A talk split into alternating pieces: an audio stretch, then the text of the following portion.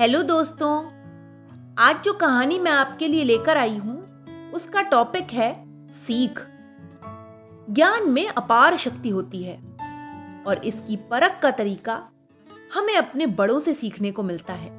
बड़े, बुज़ुर्ग, जिन्हें जीवन में अनेक प्रकार के अनुभव होते हैं, वे हमारी हर प्रकार से सहायता करते हैं और उनका अनुभव हमें जीवन में आगे बढ़ने के लिए मार्ग दिखाता है। उनके अनुभवों से प्राप्त ज्ञान के कारण ही उनके समक्ष आज हमारी गृहस्थी सुचारू रूप से चलती है। उनके आगे हमारा शीश हमेशा नतमस्तक रहेगा। तो आइए सुनते हैं कहानी सीख। घर में कुछ दिनों से बहुत हलचल मची हुई है। सभी लोग लॉकडाउन खुलने का बेसब्री से इंतज़ार कर रहे हैं, क्योंकि बेटे के लिए रिश्ता आया है। मेरी पत्नी मेरी बेटी, सभी बहुत उत्सुक हैं, लड़की देखने जाने के लिए। रोज नए नए प्लान बनाए जा रहे हैं, जिसमें मुख्य विषय सवालों को लेकर रहता है। लड़की से क्या क्या सवाल पूछेंगे? उसे बुरा भी ना लगे और हम उसे जान भी जाएँ कि हमारे उसके मिजाज मिलेंगे कि नहीं। मैं चुपचाप सबके विचार सुनता रहा। हौले हौले अपने जमाने को याद करते करते मुझे मेरी जवानी के दिन याद आ गए। जब मेरे लिए रिश्ते आए थे। गनीमत थी कि मेरे बाबूजी पुराने ख्याल के नहीं थे, वरना हमारे समाज में तो लड़का लड़की शादी के बाद ही एक दूसरे को देख पाते। एक शाम बाबूजी ने कहा कि तैयार हो जाओ, हमें शहर चलना है लड़की देखने के लिए। अजब सी हलचल हुई दिमाग में। समझ में नहीं आया कि वहाँ जाकर क्या करूँगा, कैसे बात करूँगा, क्या सवाल पूछूँगा। और कहीं उसने ही कुछ पूछ लिया तो कैसे जवाब दूँगा? फिर मैंने बाबूजी से ही पूछा कि मैं वहाँ क्या बात करूँगा। अनुभवी बाबूजी मेरे मन के हालात को समझ गए। मुस्कुराते हुए बोले, तुम तो बस लड़की को देख भर लेना कि तुम लोगों की जोड़ी जचेगी कि नहीं।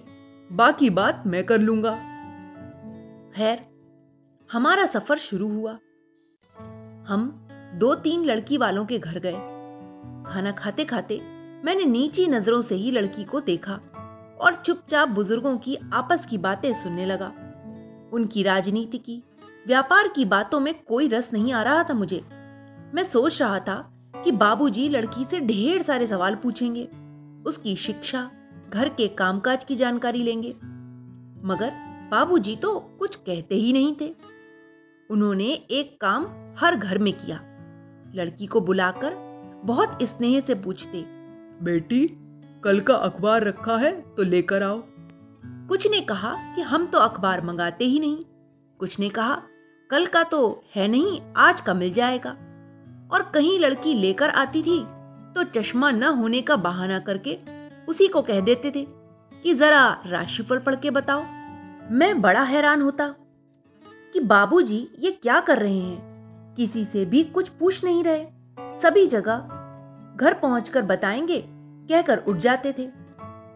घर वापस आकर मैंने बाबूजी से पूछा, बाबूजी, आपने बड़ा अजीब व्यवहार किया। एक तो सभी से पुराना अखबार मंगाया और चश्मा जेब में होते हुए भी उन्हीं को पढ़ने को कहा। आपने ऐसा क्यों किया? बाबूजी मुस्कुराते हुए बोले, इस काम में मैंने लड़की के बारे में पाँच बड़े महत्व की बातें जान ली। मैंने हैरानी से पूछा वो क्या?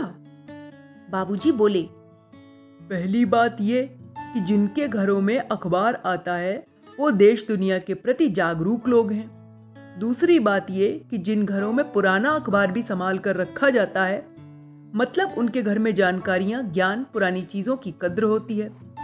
और लड़की ने फट से बताया हुआ पन्ना खोल लिया मतलब वो खुद भी अखबार पढ़ती है, यानी पढ़ी लिखी है।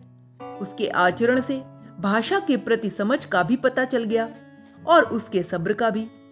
मैं हतप्रभ होकर बाबूजी को देखता रह गया, और वो खड़े मंद मंद मुस्कुराते रहे।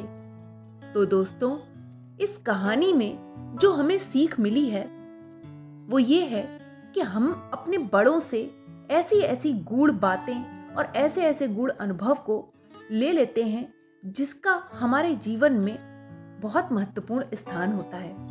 हमारे बड़े बुज़ुर्ग कई बार हमें ऐसे ज्ञान की चीज़ें अनायास ही सौंप जाते हैं, जो हम धरोहर की तरह संभाल कर रखते हैं। Okay bye